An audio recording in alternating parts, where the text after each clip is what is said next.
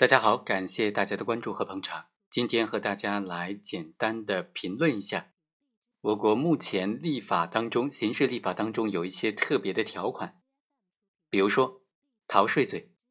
刑法第二百零一条规定说，什么是逃税罪呢？指的是纳税人采取的欺骗、隐瞒手段进行虚假的纳税申报或者不申报，达到入罪标准的话，就构成逃税罪了。同时还规定说，在五年之内因为逃避缴纳税款受到过刑事处罚，或者被税务机关给予两次以上的行政处罚的，那么。即使是因为受到过行政处罚，而且给予了行政处罚补缴的相应的税款，缴纳了滞纳金，仍然是要追究刑事责任的。因为这一条款呢，完整是说，经过税务机关下达了追缴通知之后，及时的补缴缴纳滞纳金的，而且已经受过行政处罚的，就不追究刑事责任了。但是如果五年之内因为逃税受到过刑事处罚，或者被税务机关给两次以上行政处罚的，那么也应当追究刑事责任。像这样的条文呢，在刑法当中其实是不少见的。这样的立法体例有什么弊端呢？张明凯教授就认为，在我国的长期的司法实践当中，都是根据社会危害性理论，将行为人先前受到过刑事处罚或者是行政处罚的事实，当做成立犯罪的要素来看待。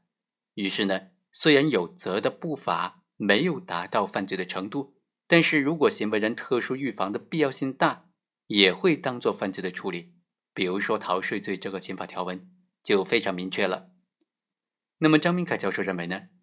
将阶层论如果运用到司法实践当中，就意味着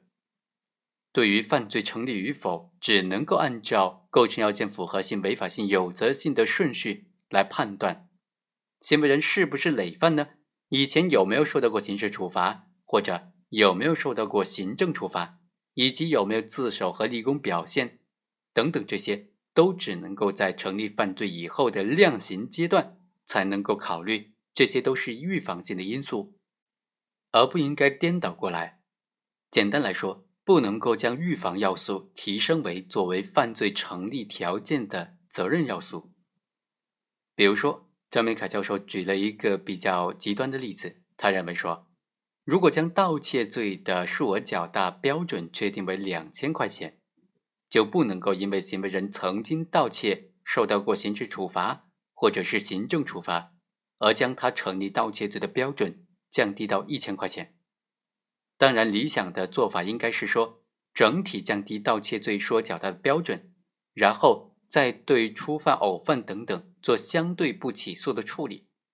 这样的做法不仅有利于一般的预防，而且不会导致处罚范围过于宽泛，还有利于轻微犯罪处理的法制化。其实这个评论完全适用于逃税罪的相关规定，因为逃税罪就明确规定了，一般来说，经过税务机关下达的追缴通知之后，及时的补缴，并且缴纳滞纳金。已经受过行政处罚了，那么就不追究刑事责任。但是，就因为行为人因为逃税受到过行政处罚，或者是五年之内被税务机关给予两次以上的行政处罚，那么即使再次逃税的时候，税务机关下达了行政处罚，他也补缴了税款，缴纳的滞纳金，仍然追究刑事责任。这就意味着，他有没有过往的犯罪经历？有没有给予两次以上的行政处罚的经历？